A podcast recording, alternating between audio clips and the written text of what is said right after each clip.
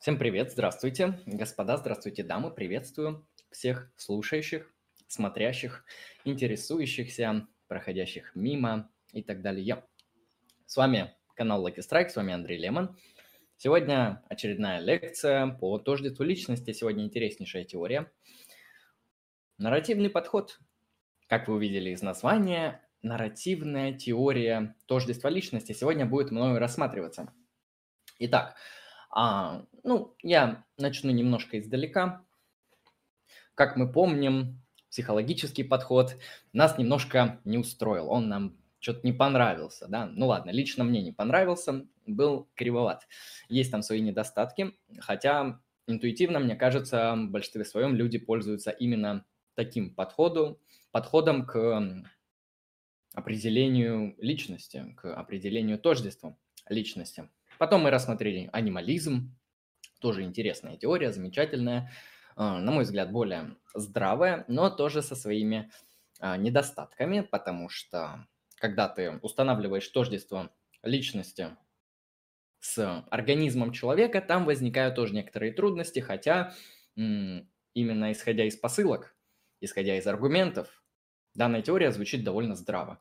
Ну да, действительно, ведь мы это наши организмы. А что еще? На что мы можем указать пальцем и сказать, что это являюсь, это является мной? Поэтому анимализм интересен, но тоже со своими изъянами. Потом мы рассмотрели вообще радикальную позицию, это нигилизм, то, что тождество личности, в принципе, не существует.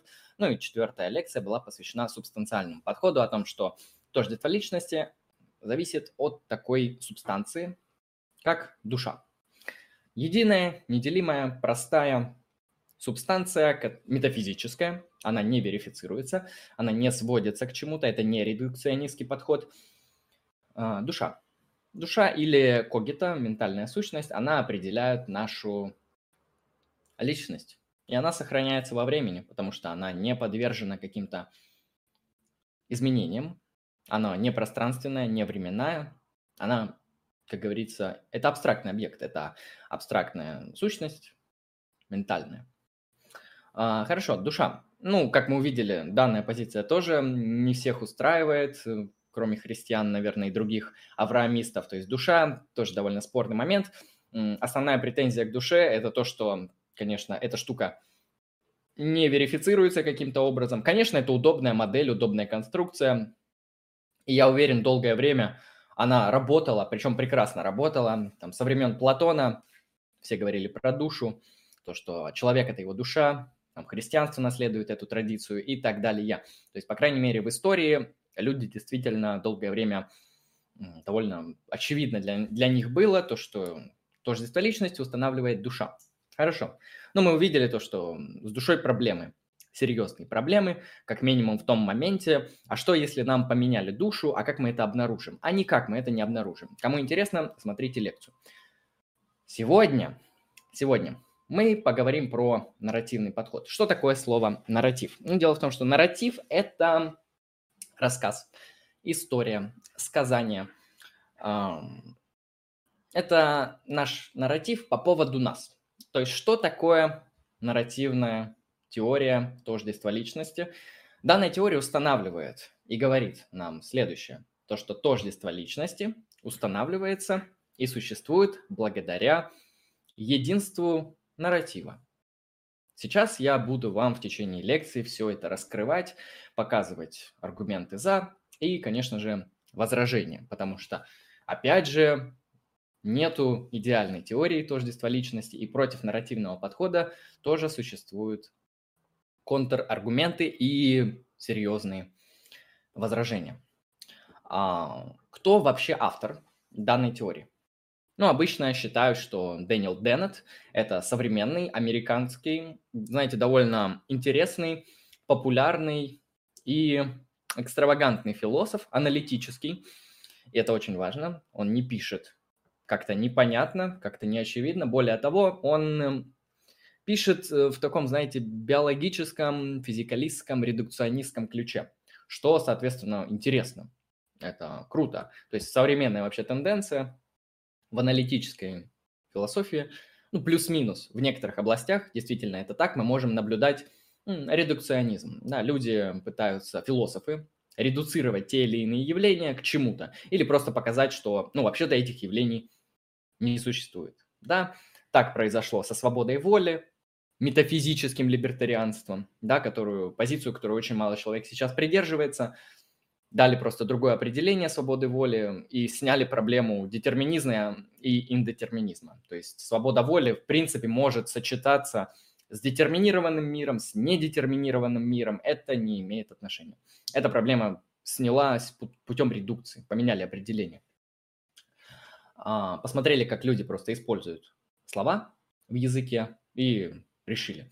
То есть такой вот редукционистский подход к сознанию, тому же, там, к свободе воли, часто бывает даже к моральной ответственности пытаются подойти с редукцией, но здесь сложнее, потому что моральная ответственность, она ну, играет огромную роль вообще в, в социуме. То есть, грубо говоря, очень сложно представить, как будет взаимодействовать и работать социальное устройство, если в нем не будет институтов и не будет практики, построенной на признании такой концепции, как моральная ответственность. Ну, будут беды, да, то есть как определять, что человек совершил там преступление и так далее, как считать, что именно он совершил, почему он ответственен, на этот нет. Ну, моральная ответственность важная категория. В принципе, она тоже дырявая. Я, это не тема моей лекции, там интересный раздел тоже огромный. А, тождество личности. Тождество личности тоже пытаются свести, редуцировать к нигилизму. Дэвид Юм это прекрасно сделал, и много философов, которые защищают его позицию, придерживаются его позиции. Но проблема-то есть. То есть мы интуитивно а, устанавливаем, что один и тот же человек в разные промежутки времени является вообще-то одним и тем же. По крайней мере, это свойство нашей социальной практики. Да, мы встречаем наших друзей, у нас не возникает мысли, что это другой человек, даже если мы их встретили там спустя 10 лет, спустя 20 лет, мы понимаем, что это те же самые люди. И вот сам этот факт этого различия, да, а, этого возможность сохранения личности в течение времени, а, он перед нами предстает. Да? Ну и задача философа – его как-то проаргументировать, как-то обосновать, создать теорию, концепцию, которая объясняет явление. Ну, потому что наука не очень вообще-то хочет заниматься вопросами тождества личности. Это философский вопрос, действительно. Ну, религии отвечают по-разному, в основном устанавливают тождество личности за душой. Но, как мы знаем, религиозные аргументы, они для определенных религиозных представителей – проще говоря, христиане аргументируют для христиан. То есть то, что сказал христианин, невалидно для какого-нибудь индусского язычника или иудея. Хотя когда как. А, в чем суть? Философу нужно ответить на эту проблему. Поэтому философы предлагают разные теории, разные решения. С помощью аргументов они исследуют данный базовый фундаментальный вопрос.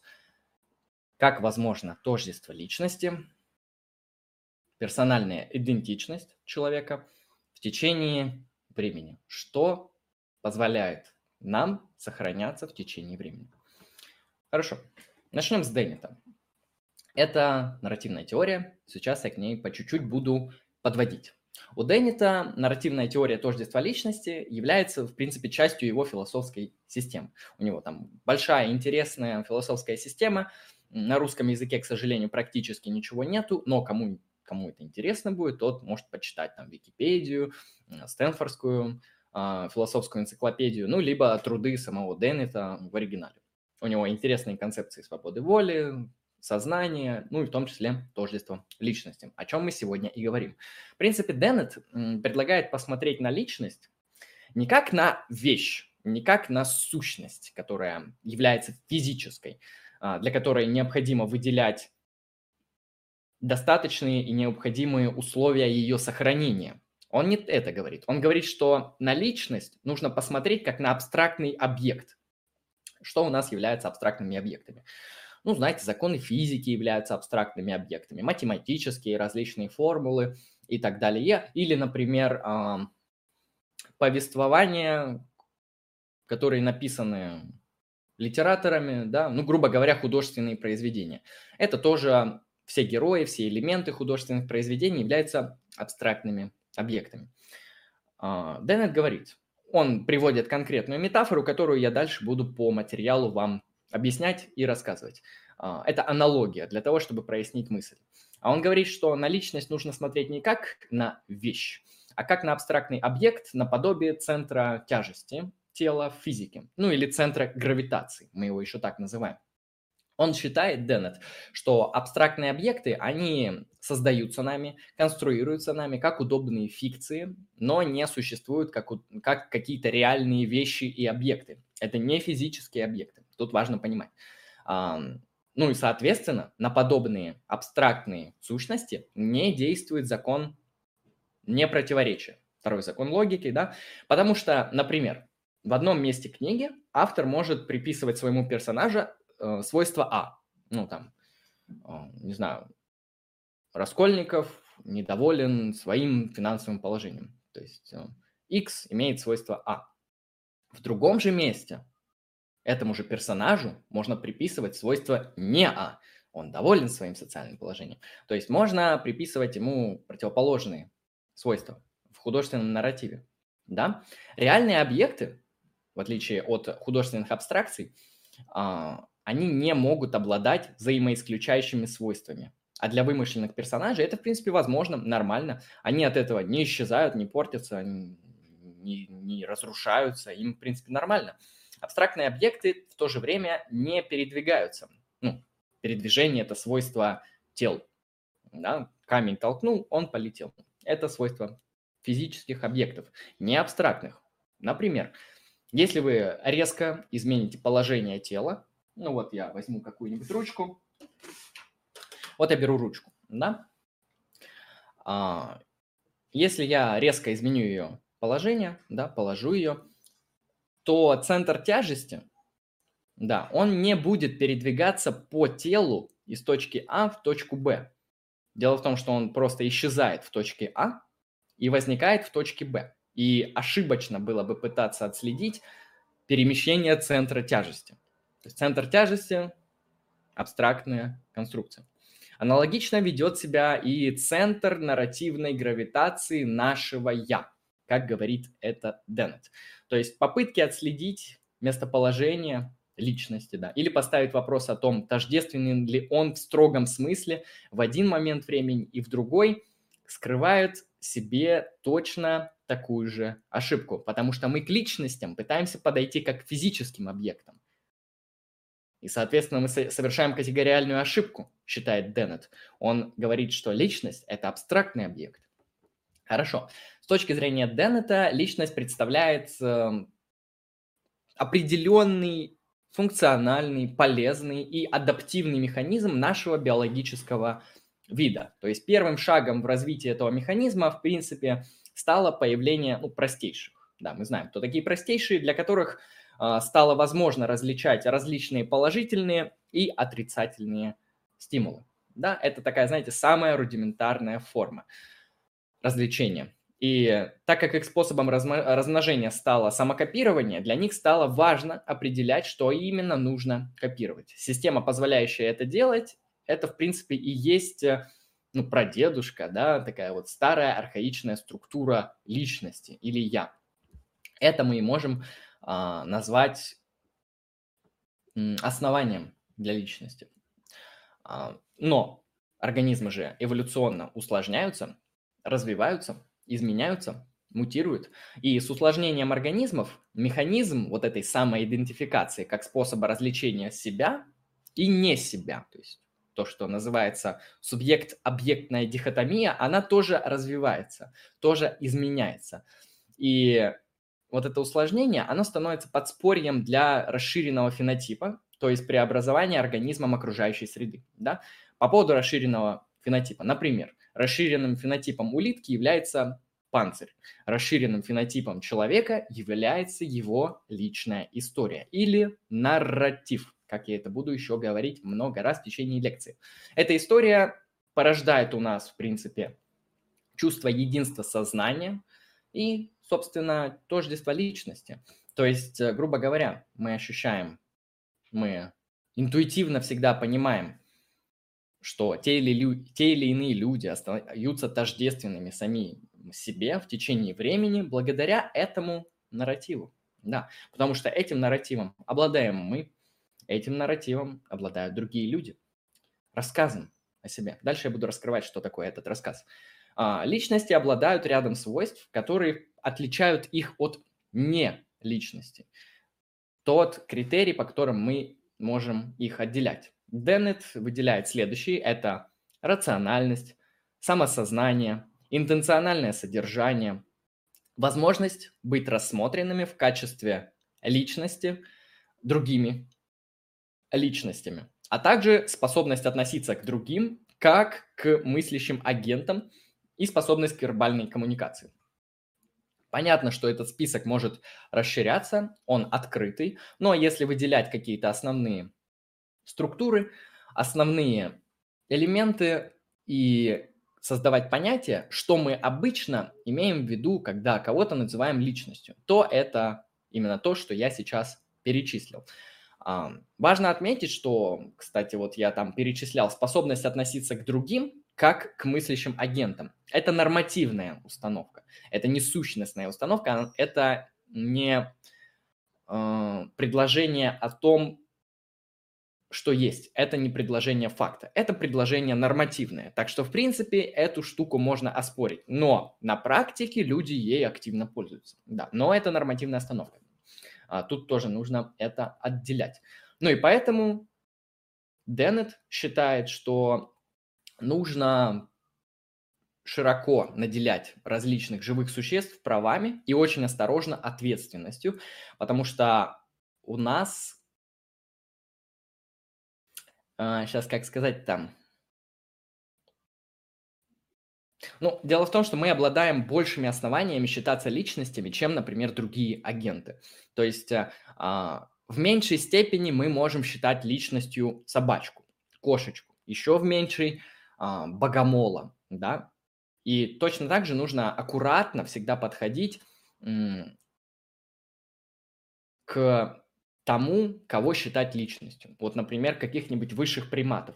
Будем ли мы их считать личностями? А раз, достаточно развитый искусственный интеллект.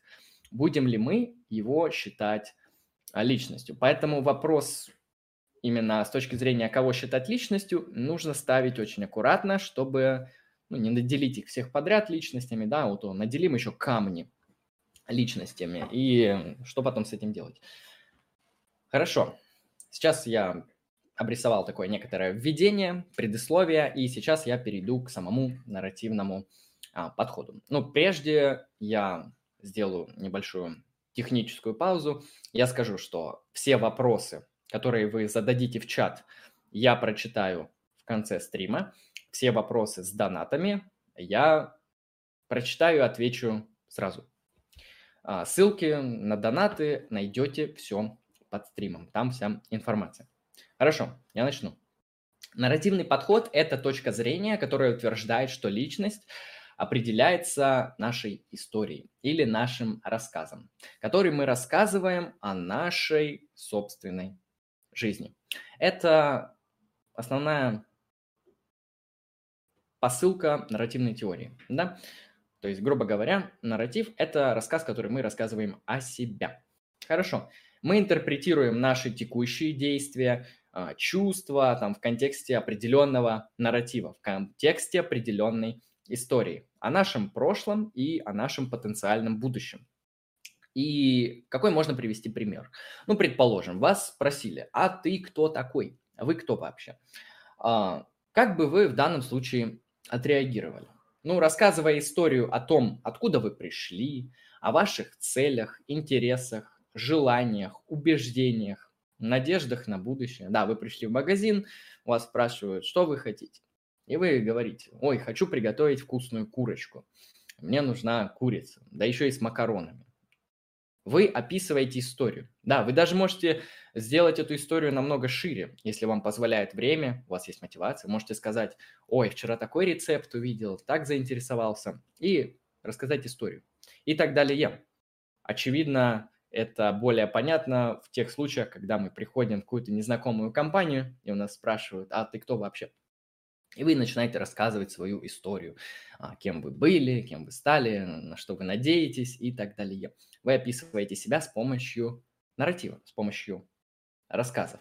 Весь этот рассказ, он необходим для того, чтобы объяснить, кто вы такой.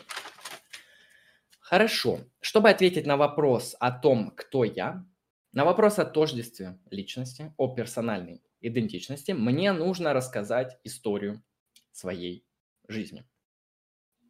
Такая вот теория. Интересная. А, потому что я, личность, да, персона, это в принципе и есть история моей жизни. Личность – это нарратив. А, позиция Деннета.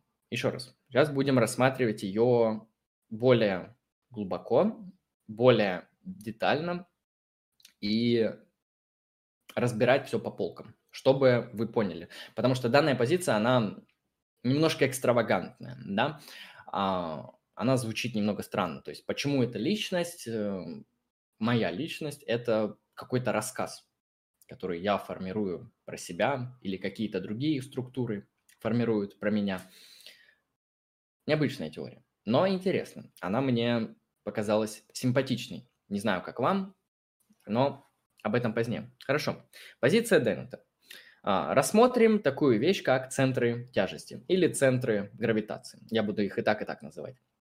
Часто мы обращаемся к центрам гравитации, чтобы объяснять мир. А, и не только в физике, но и в повседневной жизни. Ну, какие можно привести примеры? Ну вот, да, я беру ручку, и я могу с ней как-то взаимодействовать. И те взаимодействия, которые совершает этот физический объект, я могу описать в физических терминах центра тяжести. Гру- грубо говоря, ручка у меня с руки упала, центр тяжести сместился в какую-то там часть ручки, а точнее исчез в одном месте и образовался в другом, и поэтому она упала. То есть это некоторые абстракции, созданные физиками, для того, чтобы я мог описывать и взаимодействовать с теми или иными объектами в повседневности. Или, например, когда перевернулся автобус. Да, едет автобус высокий, да, возможно, мы, вы видели, в Британии есть такие двухэтажные, а то и трехэтажные автобусы, и мы предполагаем, что он, этот автобус очень быстро ехал и очень резко повернул. Из-за этого он перевернулся. И это явление мы, опять же, можем объяснить как э, изменение центра тяжести. То есть, грубо говоря, центр тяжести сместился, из-за этого автобус перевернулся. Благодаря данным абстракциям мы можем описывать явления. Они удобны, они практичны, они работают. Да? Но в то же время мы понимаем, что это фикции. Это созданные нами измышления. Если вы, конечно, не реалист. Если вы реалист, то это вещи, которые реально существуют. Хорошо. Центр тяжести не является какой-то вещью в мире. Это самое важное запомнить. То есть центр тяжести – это не вещь. Он не имеет массы, цвета, формы и энергии. Он не обладает ни одним физическим свойством. Он не имеет внутренних физических свойств за пределами своего пространственно-временного расположения. Да? То есть мы его можем описывать в конкретных ситуациях. Вне этого он не имеет физических свойств. Если бы, проще говоря, мы спросили, какой вес, какой заряд у центра тяжести, нам бы ответили, что вы, молодой человек, совершаете категориальную ошибку. Вы применяете термины, относящиеся к физическим объектам, к абстрактным объектам. Что ошибка? Категориальная. Абстрактные объекты – это иные объекты. Они не обладают этими свойствами. А, потому что центр тяжести – это абстракция, теоретическая фикция. Конечно, она важная, конечно, она фундаментальная и полезная, но это фикция. Так или иначе, это действительно так. Как и все физические абстрактные законы. И не только физические. Абстрактные вещи, они всегда обстаю, остаются абстрактными. Вещи здесь метафорические. Понятно, что это не вещи. Абстрактные конструкции. Хорошо. Что делает физик? Физик встречает разные объекты физические. Да? Он за ними наблюдает, он видит, что они могут вести себя по-разному. Они показывают различные виды поведения. Да? Например, а, металл при нагревании может расширяться, да? или вода может проводить ток и так далее. Он наблюдает и видит это. Хорошо, ему необходимо все эти объекты интерпретировать. Ему нужно объяснить, почему происходит так, а не иначе. Сделать такую модель, которая успешно могла бы объяснять и предсказывать явления. Хорошо. И именно для этого физик физик в широком смысле, да, сообщество физиков а, придумывает абстрактную конструкцию, например, того же центра тяжести. Для описания, для предсказания это модель.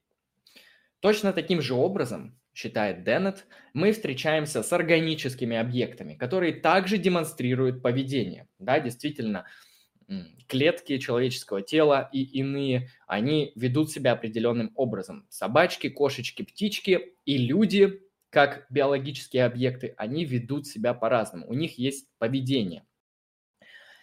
Они демонстрируют поведение. Да, это так. Так же, как и физические объекты, просто в разной степени. И они, эти объекты биологические, они также должны быть интерпретированы, как и физические объекты. Ну, действительно, а почему, что нам мешает создавать модели для интерпретации поведения биологических объектов? Ничего. Хорошо. В данной ситуации нам помогают те самые теоретические конструкции, теоретические модели, теоретические фикции, абстрактные категории, абстрактные объекты, которые мы создаем для описания тех или иных явлений. Хорошо, подступаем к теории. Каждый человек имеет такой центр гравитации. То есть имеет тот самый абстрактный объект, который нам помогает объяснить, предсказать те или иные аспекты поведения того или иного организма. И это и будет называться личностью. Вот эта описательная модель, этот нарратив, который мы создаем, для того, чтобы описать наше поведение, попытаться объяснить поведение других людей. Этот теоретический конструкт – это и есть личность. Он же еще называется нарратив. Так же, как физик описывает с помощью абстрактных законов физические явления, так же и биолог описывает с помощью биологических законов биологические объекты, с помощью абстрактных моделей. И личность по отношению к человеку к такому биологическому объекту и является той самой абстрактной сущностью, которая о нем сказывается. Да? Она и является его личностью. Хорошо. Деятельность мозга, сейчас вот небольшое такое биологическое предисловие будет. Деятельность мозга, она, как мы знаем, распределена по многим его частям, которые во многом работают независимо. Где-то так, где-то не так. А в мозге нет места, где вся эта деятельность собрана, объединена, централизирована. Это, кстати, довольно интересно, то что мозг – это такая конструкция, которая на первый, когда ты начинаешь ее изучать, ты понимаешь, что она абсолютно хаотична. Там куча центров, куча зон, куча а, различных элементов, которые могут друг с другом быть связаны абсолютно косвенно. И это огромная система, ее даже сложно назвать системой, потому что она вот такая хаотичная во многом, она эволюционировала по-разному. Развивались все центры независимо друг от друга. Все это происходило не гармонично, да, это все происходило на различных этапах, с различной скоростью, там, с различными изменениями и так далее. То есть это абсолютно такая децентрализированная система. А, разные части мозга, они, как я сказал, эволюционировали по-разному. У нас множество сложных областей в мозге, которые отвечают за различные когнитивные ментальные способности. Язык, да, слух, зрение, память, познание, социальная активность. За это все могут отвечать различные центры, они могут кооперироваться, коллаборироваться для решения тех или иных задач. Это очень сложная структурная система. Все эти регионы мозга все эти регионы мозга, да, они часто бывают вообще независимы от друга. Я, конечно, не шарю, насколько а, какие области могут быть независимы друг от друга, но позиция Деннета такова. А, и даже более того, нету в мозге какой-то частью, которую мы, мы, мы бы могли назвать центральной, объединяющей. Знаете, вот куча вот этих хаотичных элементов, и есть какая-то часть, которая это все как вот такой правитель, монарх объединяет. Даже такого нету. А, нету структуры, которая объединяет всю работу мозга. Нет. Наш мозг дает нам иллюзию единства. Да, то есть, ну, я ввел некоторое предисловие, то есть мозг – это такая хаотичная система, не единая. Вопрос, откуда у нас чувство единства по отношению к себе, по отношению к другим людям? Почему мы думаем, что там люди вообще сохраняются во времени? Наш мозг дает нам эту иллюзию единства благодаря той истории, тому нарративу, которую мы о себе знаем. Та история, которую мозг воспроизводит, именно она позволяет нам чувствовать себя едиными. Представление о себе как о своего рода истории, где главный герой в нашей истории живет, это что? Это теоретическая конструкция, которая обеспечивает единство наших мыслей, чувств, намерений, воспоминаний, поведения и так далее. Но здесь нужно сделать небольшое важное уточнение. А, мозг, вот этот орган, да, фундаментально сложный, он воспроизводит и прокручивает повествование. Постоянно его обновляет, создает, рассматривает разные варианты, он с ним работает. А, это его творение. То есть мозг воспроизводит нарратив. А, и это, именно этот нарратив, он определяет нашу личность. Благодаря этому, возможно, личность. Однако это не значит, что я личность – это мозг. Или что я личность, персона. Это какая-то часть мозга. Мозг является автором всех этих рассказов, нарративов, но он не тождественен им. А, личность – это абстрактная фикция. Я здесь поясню на аналогии, чтобы вы могли понять. Хорошо, например, у нас есть Лев Толстой, и он является автором романа «Война и мир». Мы же не считаем, что автор романа «Война и мир» тождественен роману «Война и мир». Примерно такие же отношения между мозгом и нарративом, который он воспроизводит. Грубо говоря, мозг – это автор, это писатель и создатель этого нарратива. Нарратив – это его произведение. Грубо говоря, мозг воспроизводит личность. Как? Посредством нарратива. А, и когда вы, например, заглядываете в свой мозг, чтобы обнаружить там себя, или вот делаете вот это, знаете, внутреннюю само, самоанализ, чтобы найти, а кто же на самом деле я, а, вы делаете категориальную ошибку, потому что ваш мозг, он не является вами. Как это понять? То есть, если вы – это личность, то мозг – это генератор этой личности, он ее воспроизводит. Хорошо.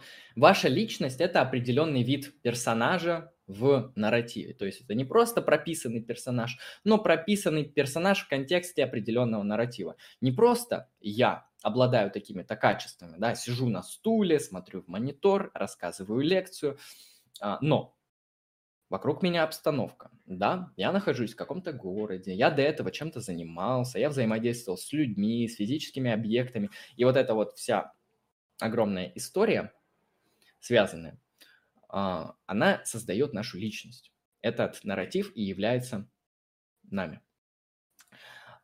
Хорошо.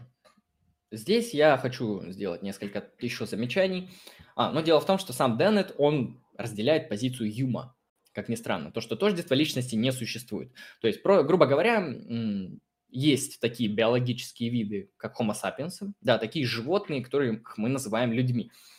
И, в принципе, тождества личности нету. Но мы же в социальной практике пользуемся этой конструкцией, этим понятием. И более того, на основании этого понятия мы выстраиваем поведение свое и предсказываем поведение других, ну, свое тоже. Деннет объясняет, что, конечно же, тождества личности в таком вот смысле нету, поэтому он разделяет позицию Юма на нигилизм. Но он описывает, а что такое тождество личности? Это тот рассказ, который продуцирует, создает мозг для того, чтобы облегчить нам социальную коммуникацию как минимум. То есть это определенный эволюционный механизм, который за нами закрепился. Это ну, вот такое вот качество нашего вида, которое мы приобрели эволюционно. Виды, которые создают нарративы, для предсказания своего поведения, объяснения своего поведения и поведения других людей, они выжили. Да, эта практика закрепилась, эта практика эволюционно состоялась, а, ну, оказалась успешной. Да, и, как мы видим, поэтому мы имеем личность. Но личность – это не что-то, что мы можем свести к ментальным свойствам или к физическим свойствам. Это адаптационный механизм нашего вида в виде нарратива. Примерно такая позиция Деннета. А, здесь интересный кейс можно разобрать, немножко примеров. Что делать с шизой? А, шизуха. Ну, шизуха, когда у челика, как говорится, много личностей в одном теле. Дело в том, что теория Деннета прекрасно и замечательно объясняет данное явление. А, как? Ну, смотрите, есть мозг. Некоторые мозги, они бывают структурно неисправны. Они могут иметь болезнь, травму, повреждения и так далее. Они могут быть испорчены. И из-за того, что этот мозг испорчен, он может генерировать одновременно несколько нарративов разных. И таким образом в одном теле мы можем наблюдать много нарративов. Да, может быть два нарратива, когда у человека там две личности, кавычках. Может быть 7, 27, в зависимости от практики. Я не знаю, сколько там а, у человека может быть личности в одном теле. Этим вопросом специально я не занимался. Но суть в том, что данная теория, она прекрасно объясняет а, шизуху. То есть как это объяснить? Почему у человека две личности в одном теле? В нем что, две души? Или а, в нем может быть, там, не знаю, два ментальных состояния, которые расходятся? Или в нем два организма? Там, ну, в общем, это проблема. Да? И эта проблема довольно легко объясняется с помощью нарративного подхода. Грубо говоря, неисправный мозг создает много нарративов. Примерно так. А, хорошо. Необходимо в данном случае нам яснее разобраться с понятием нарратива. Нарратив включает в себя последовательность событий, в которых различные события объединены нелогическими отношениями, поэтому события одного времени интерпретируются в свете или они получают свое значение от событий в другой промежуток времени. И это то, что отличает нарратив от простого перечисления тех или иных сложившихся обстоятельств. Хорошо. Давайте на примерах, чтобы было понятнее. А, например, я могу сказать, я пошел в кино, я пошел в магазин, я пообедал, я прочитал книгу, я записал лекцию, я сижу там-там. Это просто перечисление событий, перечисление обстоятельств. Это не будет являться нарративом. Это просто список. Да, список кейсов определенных. Это своего рода сочетание вещей, да, а, которые с нами произошли. Этот список становится нарративом тогда и только тогда, когда мы связываем события друг с другом. Что здесь имеется в виду? Дело в том, что вот все эти события мы должны каким-то образом связать, каким-то образом проинтерпретировать в контексте других событий. Ну, грубо, грубо говоря, я пошел в кино, стечение обстоятельств. А как из, из этого создать нарратив? Недавно вышел прекрасный фильм. Мне нравятся прекрасные фильмы, потому что этот режиссер, который снял этот фильм недавно, мне симпатизирует, потому что я много фильмов его смотрел. У меня прекрасные эмоции, у меня положительные отдачи. Более того, я пойду на этот фильм с человеком, который мне очень нравится, и мне это очень интересно. То есть, когда мы вот это событие включаем в определенный контекст, широкий. Объясняем почему, зачем, для чего, что из этого следует, какие предсказательные модели на основании этого мы можем делать. Это становится нарративом. А типа просто «я пообедал» – это не нарратив. То есть, когда ты начинаешь говорить, я пришел, проснулся, а, купил такую-то еду, или наоборот, приготовил, потому что мне нравится именно красный перец, а не черный, потому что в детстве мне там он чаще нравился. В общем, когда ты создаешь нарратив, это и есть личность. Поэтому нарратив отличается кардинально от простого перечисления событий. Здесь нужно знать тонкую грань. Грубо говоря, эти события должны как-то быть включены в какую-то картину. Думаю, здесь все понятно. Хорошо. Нарративы конструируются. Они нами создаются. Они не обнаруживаются, они не открываются это наши абстрактные конструкции. Абстрактные вещи создаются, изобретаются, в отличие от физических, которые могут открываться или обнаруживаться. Поэтому персональное идентичность или тождество личности является активным творением. Тождество личности – это то, что мы с вами делаем, создаем. Это наше действие, деятельность. Надо помнить важный момент. То, что нарратив, рассказ, который мы о себе продуцируем, он находится под сильным влиянием социального контекста. Люди в различных обществах могут по-разному на различных основаниях конструировать свою идентичность. О чем я здесь говорю? Ну, например, мы берем общество каких-нибудь древних людей, древних греков. И они понимали мир, конечно же, иначе, чем мы сейчас. Они воспринимали Солнце как Гелиуса, если я не ошибаюсь, там войну как Ареса и так далее. И они могли даже интерпретировать те или иные бытовые, ну или жизненные события в контексте мифопоэтического творчества. Например, то есть у них был определенный язык, и свою личность они также могли интерпретировать в рамках данного языка. Есть люди определенных религиозных взглядов, и они свой нарратив интерпретируют в рамках своей религии. Там, например, меня сегодня заколебал бес. Этот бес был ленью. Я не мог встать с кровати и начать чем-то заниматься. Но с помощью Иисусовой молитвы я от этого беса избавился. Спасибо, Господи человек может создавать такой нарратив. И в зависимости от культуры, ну, грубо говоря, от социального контекста, нарративы могут быть разные. И так как это абстрактные модели и конструкции, а, мы не можем сказать, что они ложные. Если они внутри... Ну, там, кстати, дальше будут критерии, я их выделю дальше, когда нарратив будет являться ложным или неправильным. Но я подчеркнул, то, что нарративы могут быть разными. Нарратив древнего грека ничем не хуже нарратива современного кого-нибудь а, человека, менеджера в фирме где-нибудь в Москве или в США. Хорошо. А, существует два критерия, которым должен следовать нарратив. Есть определенные ограничения, которые накладываются на данную концепцию. Потому что, очевидно, когда я рассказывал это все, вы, наверное, подумали, ну так я ж могу сочинить любую историю, и это типа буду я, и как это понимать? А, это абсолютно правильный и легитимный вопрос. Есть ли ограничения у нарративов? Да, у нарратива есть ограничения. Сейчас я их выделю. Первый. Это то, что называется ограничение артикуляции. Человек должен иметь возможность выразить свое повествование, свой нарратив другим. Более того, а, они должны быть в состоянии ответить на те или иные основные вопросы, которых, которые у них возникают по отношению к этому человеку. Ну, грубо говоря, зачем ты сюда пришел? Что тебе нужно? О чем ты думаешь? Кто ты такой? На какие-то эти основные вопросы должен нарратив отвечать. Понятно, что этот список, он открытый. И в зависимости от общества он может меняться. Здесь нету каких-то вот таких четких фундаментальных критериев. Здесь просто набрасывается примерно интуиция, чтобы вы чувствовали, что такой нарратив и каким критериям он должен отвечать. А, хорошо. Ограничение артикуляции.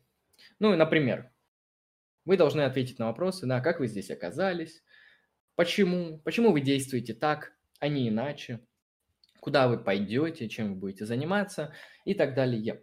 То есть, грубо говоря, вы встречаете друга на улице, вы идете по улице, встречаете друга, о, спрашиваете вы у него, а ты откуда идешь, а куда ты следуешь, а какие у тебя действия и планы? И вы, грубо говоря, хотите от этого человека услышать нарратив, а, чтобы установить, что ему необходимо, чтобы предсказать и объяснить. То есть нарратив, так же как и абстрактные модели физики, наподобие центра тяжести, необходимы для описания поведения и предсказания поведения тех или иных объектов. Хорошо, дальше. Очевидно, что человек, конечно, он не обязан отвечать всю историю своей жизни. Есть э, дело в том, что, например, вопросы, которые вы не можете ответить первому встречному, да, вы не можете ответить там, сколько у вас сантиметров что-нибудь, да, или сколько вы живете, сколько вы весите, а, Хотя, когда как. В общем, есть определенные табуированные темы. Да, у людей есть тайны, вы не обязаны в своем нарративе раскрывать те или иные истории из своей жизни. Вам не нужно весь нарратив описывать, начиная от того момента, как вы что-то начали запоминать. Потому что есть нелегитимные вопросы, да, запретные вопросы. Но вопросы о ваших действиях, они о ваших мотивациях, да, о том, как вы там куда-то пришли и зачем вы здесь, они помогут окружающим понять ваши мотивы, ваши цели и связать все эти события воедино. Им нужно понимать, кто вы и что вы будете делать. Это удобно. Это модель. Хорошо. Это первый принцип. Ограничение артикуляции. Второй принцип называется ограничением реальности. И, вероятно, именно на этот принцип подумали люди, а, когда начали мыслить, а что если создать нарратив, который противоречит законам общепринятым, да? Ну, например, нереалистичный нарратив. Например, то, что я Ленин или я Наполеон, ну или я там инвокер из доты, или еще кто-нибудь. Что делать, если нарратив вот такой? Да, человек серьезно считает на серьезных щах, что он инвокер. Крутит вот эти три сферы красивенькие, кастует санстрайки и так далее, при этом не находясь в компьютерной игре. А, что делать? Дело в том, что у нарратива есть второй принцип ограничения реальности. А, дело в том, что вот это самоописание, оно должно быть точным в определенных важных кейсах, в определенных важных отношениях, Нарратив не должен противоречить основным фактам о мире, а также о моем теле, если я говорю про себя, или о моих ментальных характеристиках. Да? А, то есть, э, вы не должны в своем нарративе нарушать принцип ограничения реальности. Вы не должны воспроизводить а, те противоречащие вещи, вещи, которые противоречат фактам, а, вещи, которые противоречат вашей истории, которая с вами происходила, о которой все знают. Да? Нельзя нарушать реальность. Почему? Вы скажете, а зачем? В смысле, а как что хочу, то пишу. Что по кайфу, то и сотворяю. Хорошо. А, вы не можете рассказать нарратив, любой, какой захотите, с точки зрения Деннета, потому что смысл нарратива его предназначение, его функция – помочь нам предсказать и объяснить наблюдаемое поведение. Это также помогает нам прояснить активность мозга человека, что с ним вообще происходит, на физическом уровне в том числе. То есть, грубо говоря, когда вы создаете нереалистичный нарратив, который нарушает второй принцип, принцип ограничения реальности, вы затрудняете возможность предсказания и объяснения ваших действий. И поэтому, если мы принимаем любое повествование, то это было бы просто бесполезно. Это не необходимо, не нужно, это useless а, в качестве теоретического инструмента. Как Деннет говорит, нарратив – наша личность. Это теоретический инструмент для описания того, кто мы и что мы хотим делать. Если он ограничивает, точнее, выходит за рамки ограничения реальности, он становится плохим для описания и предсказания. Хорошо. Нарратив, который является нереальным, не соответствует фактам о мире, он будет нарушать как минимум один из этих принципов, которые я перечислил ранее. Такой человек будет делать серьезные ошибки, серьезные противоречия, и, грубо говоря, он будет либо впадать в ошибки, либо, ну, он просто лжец. Два варианта. То есть либо он лжет, либо он что-то не понимает в этом мире. А, то есть человек, вот, а, который делает ошибки в, в отношении общепринятых, очевидных для здравого смысла наблюдаемых фактов, а, он создает нереальный нарратив. Он выходит за один из двух принципов. Хорошо. Такова нарративная теория тождества личности. Сейчас мы будем рассматривать с вами возражения против данной теории, потому что они, конечно же, тоже а, имеются. Что можно возразить? Вот что мы с вами можем возразить? Потому что тот кейс, который я высказал по поводу того, что мы можем выдумать любой нарратив, Деннет на это отвечает. Он говорит, нет, мы не можем выдумать любой нарратив, потому что это будет не нарратив, это будет какая-то дичь. А, это плохая теоретическая конструкция, которая не будет ничего описывать. Это хреновый инструмент. Так. Полезные модели остаются. Это так. Хорошо, возражение. Нарративная теория, по-видимому, влечет за собой то, что, например, дети, животные тоже не имеют персональной идентичности. Они не имеют личности. Они не имеют сложных когнитивных способностей, необходимых для того, чтобы рассказывать истории. Они не могут создавать нарратив. Ну, животные, понятно, не могут создавать нарратив. У них нет пропозиционального языка. Но дети, Дети тоже не могут до определенного возраста создавать о себе нарратив. Например, в младенчестве. А, тем не менее, дети и животные имеют, по крайней мере, какие-то рудиментарные формы личности, самости. Да, у них есть личность. Мы считаем, что это так. Мы обращаемся к ребенку, как будто он личность, как будто он человек.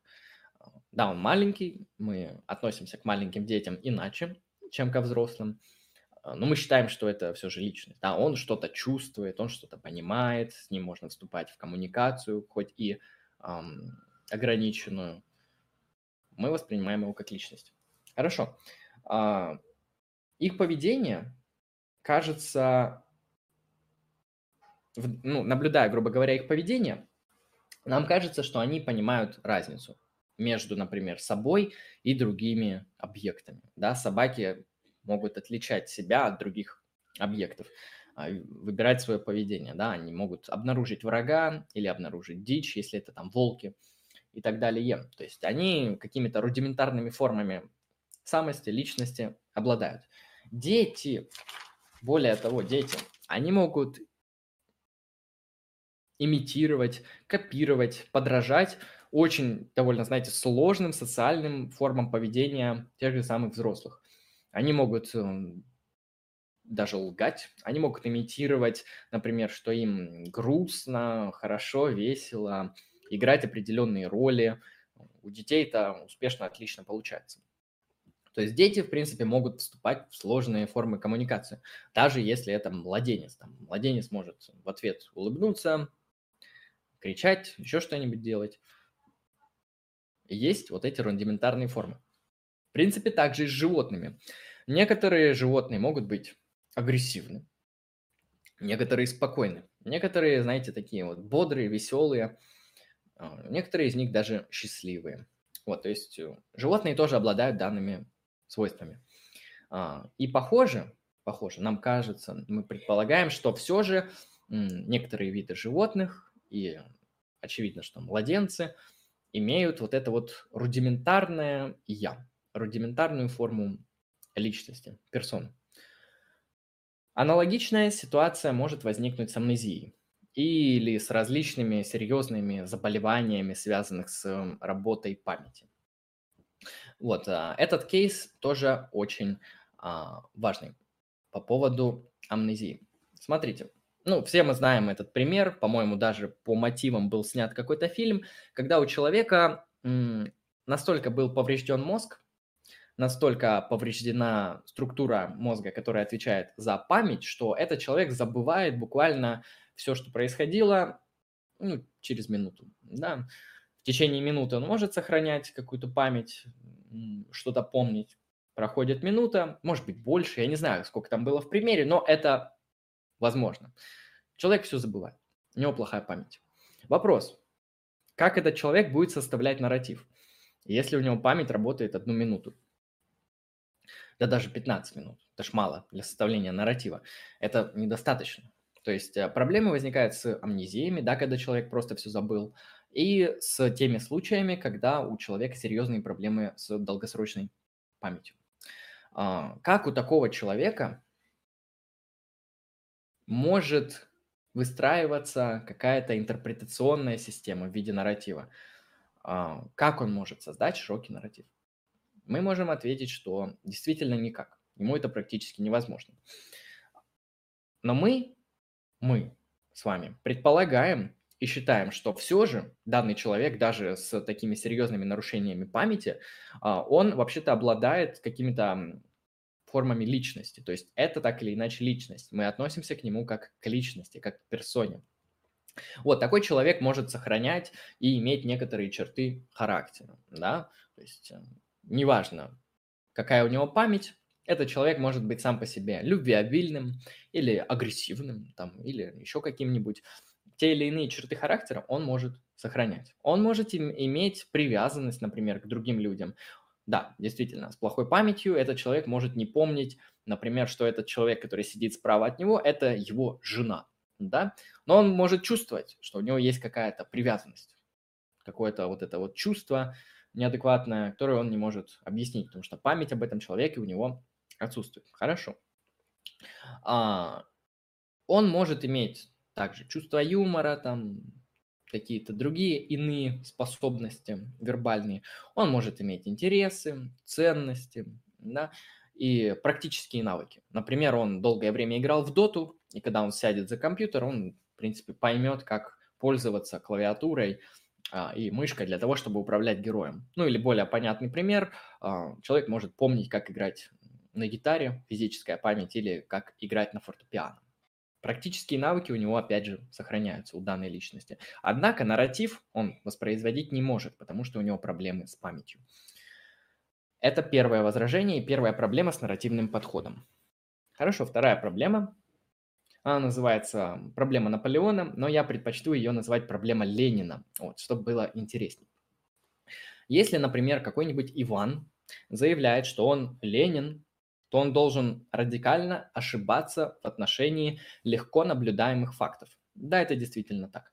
А, поэтому мы можем отвергнуть данный нарратив Ивана о себе как о Ленине, так как он нарушает принцип ограничения реальности. Он нарушает второй принцип, да, Ленин умер давно, а, человек не может быть в современности Лениным. Он нарушает принцип ограничения реальности. Он совершает ошибки по отношению к легко наблюдаемым фактам. Здесь мы сталкиваемся с двумя проблемами. Иван, конечно, конечно, он поехавший. Да, у него Шуе ППШ вступил в партию партия. С кем не бывает. А, но он, Иван, все еще имеет личность, которая может сохраняться с течением времени. Мы можем считать, что а, да, у человека хреновый нарратив, он считает себя Лениным на полных серьезных щах, но это не значит, что мы ему будем отказывать в личности. Вот. И вопрос. Если личность – это то, что конструируется на основании нарратива, но мы этот нарратив отвергли, отвергли, мы сказали, нарратив Ивана ложный. Он нарушает второй принцип. Принцип нарушения, не нарушения реальности. Вот. А, тогда что представляет из себя Иван? Что тогда его личность? Что остается от Ивана, когда мы убираем вот эту вот его нарратив? Что будет? А, ну, ответить здесь можно двумя способами. Первый – это Иван, например, недостаточно человек. Или он недочеловек. Или недоличность. У него неправильная, ложная личность, поэтому он, ну, вообще-то не совсем и человек. Я думаю, этот ответ мало кто примет. Второй, на мой взгляд, более адекватный, более здравый при ответе на данное возражение, это то, что Иван имеет искаженную личность. А, конечно, он имеет личность, он имеет персональную идентичность, но она искаженная, неправильная и поломанная но он все еще с ней остается. А, хорошо, это первая проблема с нарративным подходом. Давайте рассмотрим вторую проблему.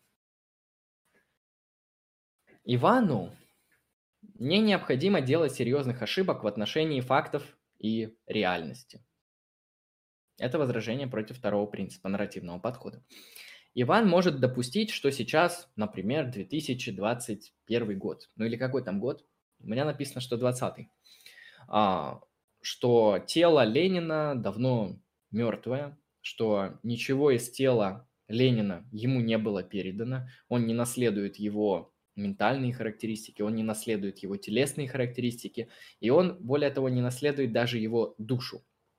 Иван может считать, что он Ленин, вождь пролетариата и глава новосозданного советского государства, Советского Союза, после чего он умер, он может так считать, да, он был Лениным, а, в 900 там каком-нибудь 17 12 и других годах он был им, и потом он умер. Да, и спустя некоторое время он родился, например, в 2000 году в новом теле. И таким образом он продолжает существовать. Может быть так. Хорошо. Сейчас мы это раскроем чуть глубже, чтобы показать, что это не совсем абсурдно. На основании данного нарратива Иван может интерпретировать свои действия. Да? Он может оказывать влияние этот нарратив, на его чувства, на его настроение. То есть он может быть, знаете, очень недоволен тем, что в России не смогли построить коммунизм. Более того, то, что социализм был разрушен, то, что все его труды, вся его власть, э, все его величие, оно ушло на нет. И многие его ненавидят. Хотя есть те, кто его и любят. То есть, грубо говоря, данный нарратив может предсказывать его действия и может описывать, что с ним происходит. То есть эту функцию он исполняет. А, как я раньше сказал, ни тело, ни разум, ни душа не передались от Ленина к Ивану. Однако дело в том, что в нарративной теории личность определяется нарративом, историей и рассказом, а не какой-то телесной непрерывностью. И да, мы можем действительно считать, что Ленин умер, вон тело его лежит где-нибудь в мавзолее, можно даже проверить. Но Ивану не необходимо иметь телесную непрерывность с Лениным, чтобы иметь нарратив Ленина. Нет никаких оснований, по которым Иван не должен рассказывать свой нарратив, которым он продолжает нарратив Ленина. Конечно, конечно, действительно, нарратив Ивана будет неполным. Почему? Ну, например, он не сможет сказать, что он делал вечером какой-нибудь там произвольной даты примерно в 1900 году. Однако, однако, господа и дамы, что здесь за беда? Ну, дело в том, что я, например, не знаю, как вы, можете написать в чате, есть ли у вас такая проблема или нет, но я, например, не могу также сказать, чем я занимался в каком-нибудь 2009 году, 26 июня, в там 3 часа дня 27 минут. Я не знаю, что я тогда делал. Более того, очевидно, что я тогда уже существовал, я тогда жил, я тогда был. И воспоминания моего детства, особенно раннего, они еще более скудные, еще более малые. И часто они даже противоречивые. Я никогда не запоминал вот эти вещи умышленно. И эти, очевидно, вещи, они просто из головы вылетают. Это еще можно так назвать. Более того, бывает, что я забываю, что было на той неделе. Редко, конечно, я забываю, что было вчера, а, но неделя – это уже, знаете, большой срок. Да, поэтому, ну и какая разница, что Иван не знает, что он делал в 1900 году в произвольную дату вечером. Потому что я тоже могу это не знать. Это второе возражение. Хорошо, третье возражение. Дело в том, что память, воспоминания, я имею в виду, memories, воспоминания, они часто подвержены ошибкам. А, все мы знаем про такое явление, как ложные воспоминания. Когда мы помним какую-то вещь, или мы как будто думаем, что мы помним. Такое тоже бывает, например, в случае, когда люди считают, что их похитили инопланетяне. Конечно, они не помнят само событие, но у них есть неоспоримое чувство, неоспоримое воспоминание по каким-то следам, которые они могут обнаружить, а, или наоборот, еще на основании чего-то, что их похитили инопланетяне. А, ну, это, конечно, радикальная такая ситуация, так или иначе. Ложные воспоминания часто присутствуют в жизни человека. А, как этот аргумент можно формализовать по поводу ложных воспоминаний? Хорошо, посылка первая. Две посылки и вывод. Первая посылка говорит, чем больше вы рассказываете историю о себе, тем больше эта история будет пересматриваться. Это действительно так. Когда мы рассказываем а, то, что с нами случилось, мы пересматриваем это. Мы смотрим, мы каждый раз вспоминаем заново.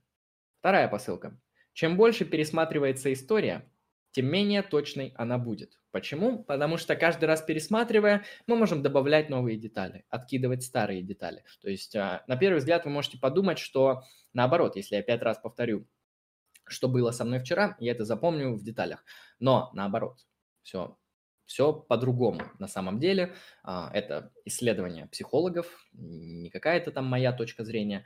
А, чем больше мы те или иные ситуации прокручиваем, тем больше они подвергаются искажениям. А, вывод какой? Если мы живем, рассказывая истории о себе, наше самопонимание будет становиться все более неточным. Это серьезная проблема, возможно, даже сейчас у вас абсолютно ложная, абсолютно искаженная личность. А, к чему здесь апеллирует Деннет? Деннет апеллирует к исследованиям психологов современных, которые проводили эксперименты, вы можете найти все это в интернете. Я лишь кратко скажу, а, как это примерно выглядит. Людям рассказываются истории из их жизни. И они спрашивают у, как правильно сказать, экспериментуемого или подопытного, а, правдивы ли эти истории или нет. Они могут ответить «да, правдивы». И из этих четырех историй одна ложная. И, например, эта ложная история, она может быть а, связана с детством. Например, могут сказать, «А, в детстве вы ездили в магазин «Лента» с родителями, чтобы купить себе новогодние игрушки. Вы помните это событие? И исследования показывают, что очень много людей, больше половины, 60-70%, они ложные истории воспринимают за истинные. Более того, они добавляют в них детали, они создают что-то новое. То есть они говорят, да, я был в ленте, помню. Более того, я встретил такого-то человека. Более того, я помню его черты лица и что происходило. Есть такое.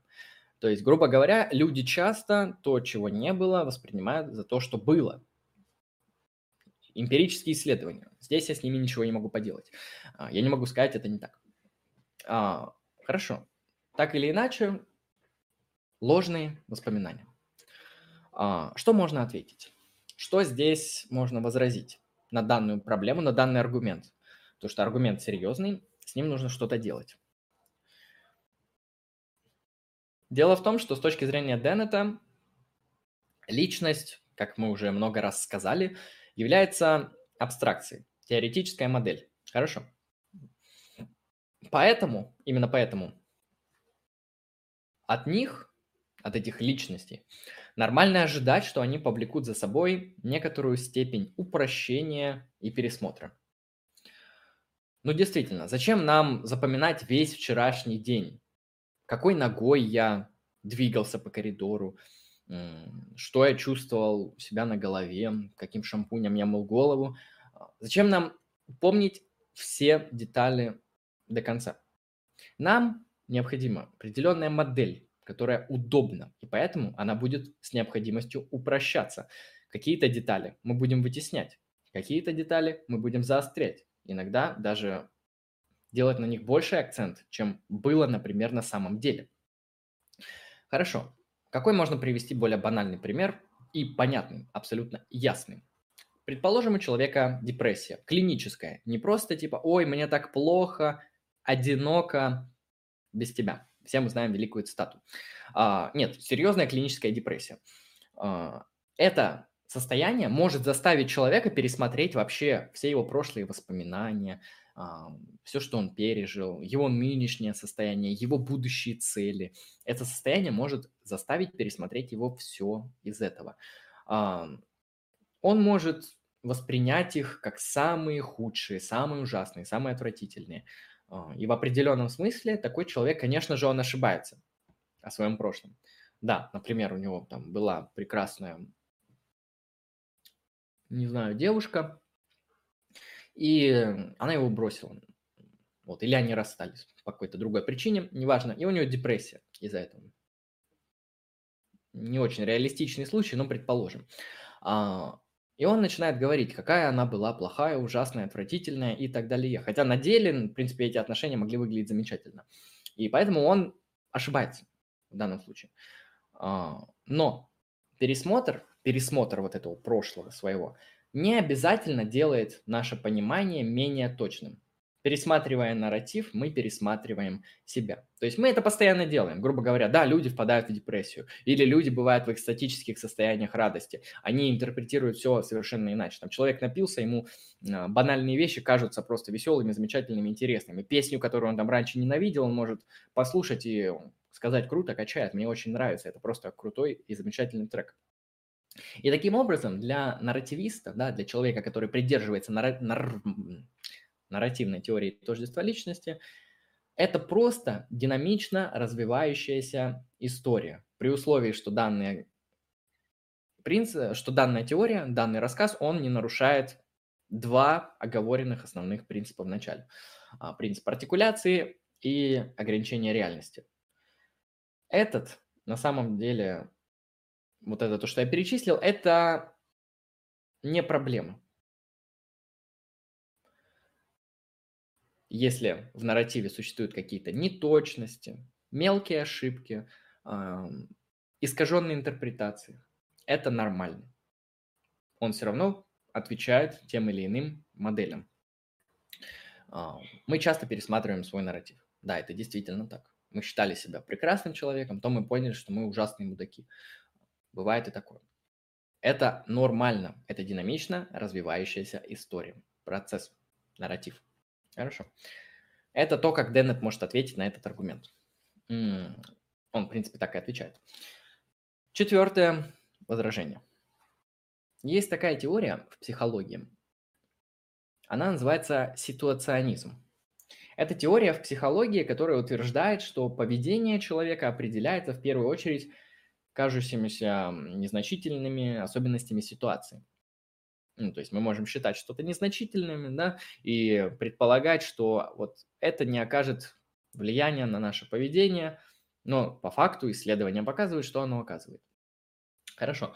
А, ситу... Ситуационизм, буду стараться выговорить а, от слова ситуация, он так прямо и говорит, то, что поведение определяется внешними характеристиками, а не нашими внутренними состояниями, например, как там характер, моральные ценности, не знаю, воспитание и так далее. Это либо влияет слишком слабо, либо если мы разделяем радикальную версию ситуационизма, то они не влияют вообще.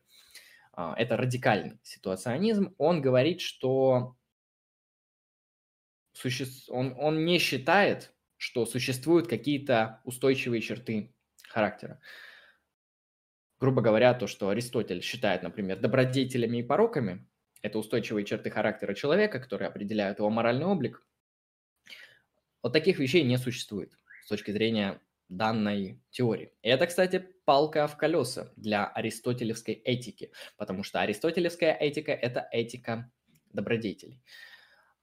Это проблема, действительно, это так. Хорошо. Грубо говоря, ситуационизм считает, что поведение определяется ситуацией. Здесь все понятно. А, все это создает несколько проблем для нарративной теории. Да, это проблемное место. Прежде чем я перейду к проблемам, я примерно расскажу о каких кейсах, о каких э, э, исследованиях говорят ситуационисты. Ну, вы, во-первых, вы можете сами найти, если что, куча исследований в интернете по психологии данной школы. Но я несколько приведу, чтобы вы просто поняли, что происходит. А, ситуационизм может поставить такой эксперимент. Он, по-моему, и ставился. А, человеку, экспериментуемому, дают э, какое-то определенное задание. Грубо говоря, тебе нужно в определенный короткий срок принести какую-то вещь там, из точки А в точку Б. И когда он это делает,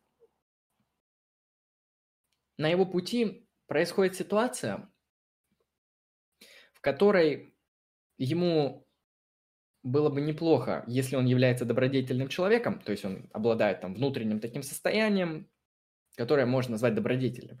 Ему неплохо было бы остановиться, помочь человеку в ситуации и затем уже идти и совершать свое задание, которое ему дали. Однако очевидно, что он опоздает, потому что ему дают очень мало времени, если он совершит данное действие.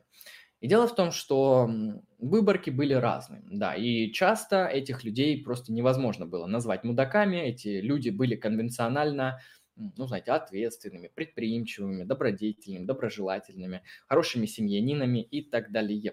То есть они обладали некоторыми внутренними вот этими характеристиками, которые типа мы можем пронаблюдать. Однако ситуационизм показывает, что в большинстве своем в данных ситуациях люди игнорируют проблемы, все, что вокруг них происходит, потому что у них есть определенное задание. А, и таких случаев, таких экспериментов было проведено, ну, там не одно множество. А, когда людям дают какое-то а, поручение, или, например, знаете, там еще был кейс интересный, вот люди стоят в очереди, и очередь для каждого человека имеет вот просто фундаментальная важность, там, грубо говоря, если ты уйдешь из этой очереди, то тебя не возьмут на работу, не повысят, в общем, что-то важное, абсолютно важное. И где-то рядом с этой очередью людей, с другим человеком происходит какая-то беда. Ну, не знаю, стало плохо, упал. И, грубо говоря, чтобы ему помочь, вам нужно выйти из своей очереди а, и оказать данному человеку помощь. Ну, соответственно, вы прострете очередь, а вас, для вас это имеет фундаментальное значение. Я не помню все элементы данной ситуации, но примерно суть такая. И очень маленький процент людей говорил, типа, очередь подождет, это не важно, важно вот это. Важно помочь человеку.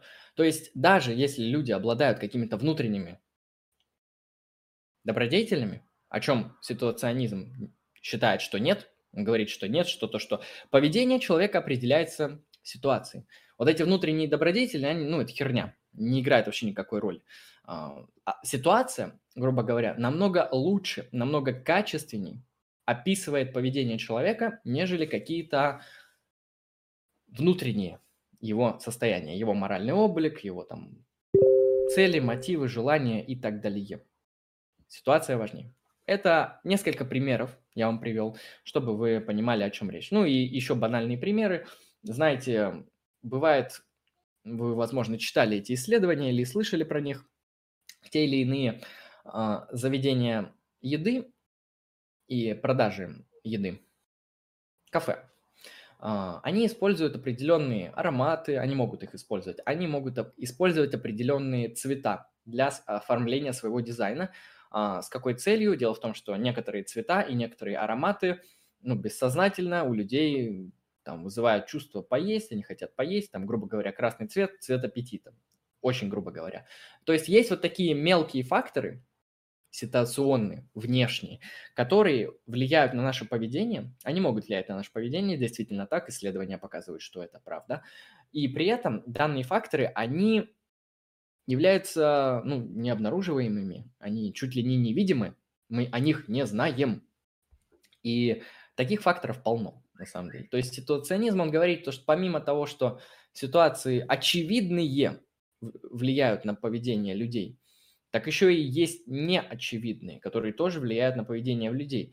И поэтому ваши там добродетели, ваши моральные облики, какие бы они прекрасные или ужасные не были, они не повлияют на ваше поведение в определенных ситуациях. Грубо говоря, описание ситуации даст вам намного больше предсказательной силы и информации, чем описание вашего внутреннего мира. Такая теория. Хорошо. Какие проблемы для нарративной теории? Нам часто, как я уже говорю, неизвестны те или иные особенности ситуации, и там, где мы о них не знаем, мы не ценим их влияние на наше поведение. Следовательно, такие особенности не могут быть частью наших нарративов. Это я, опять же, отсылаю к тому, что я говорил с вот этими, например, общепитами, которые используют те или иные а, нейромаркетинговые механизмы для того, чтобы мы, грубо говоря, больше еды у них покупали или еще что-то делали. А, ситуацию, второй момент. Ситуационное влияние блокирует нашу способность объединять элементы нарратива. А, ну, например, когда мы пытаемся объединить наше поведение в одной ситуации с нашим поведением в другой ситуации. Ну, грубо говоря, там я всегда там мечтал быть философом. Я поставил себе цель, и я ее вот добиваюсь определенными методами, например. То есть у меня выстраивается нарратив о моем поведении.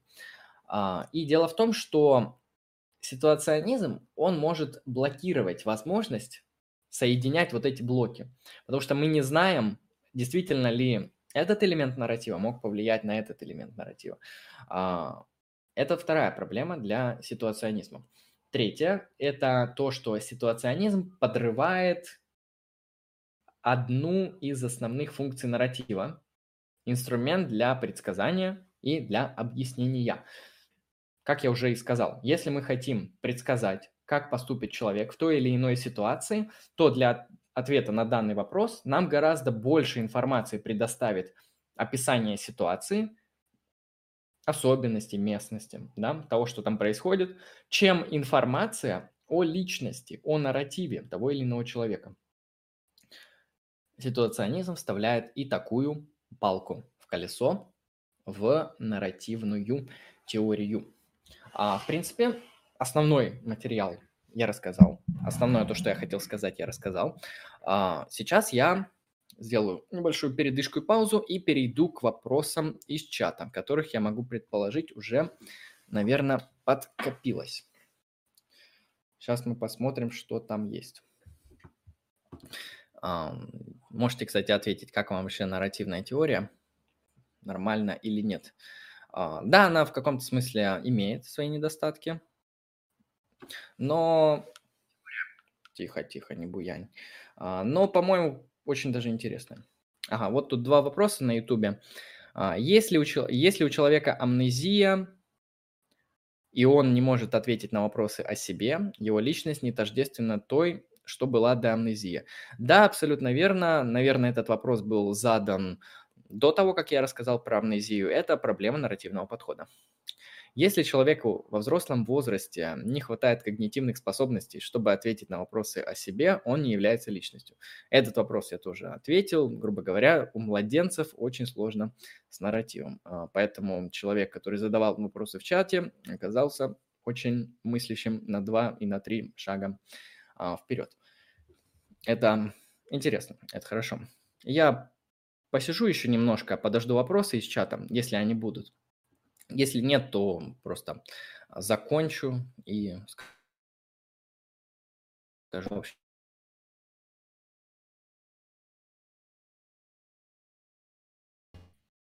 Так, подключить.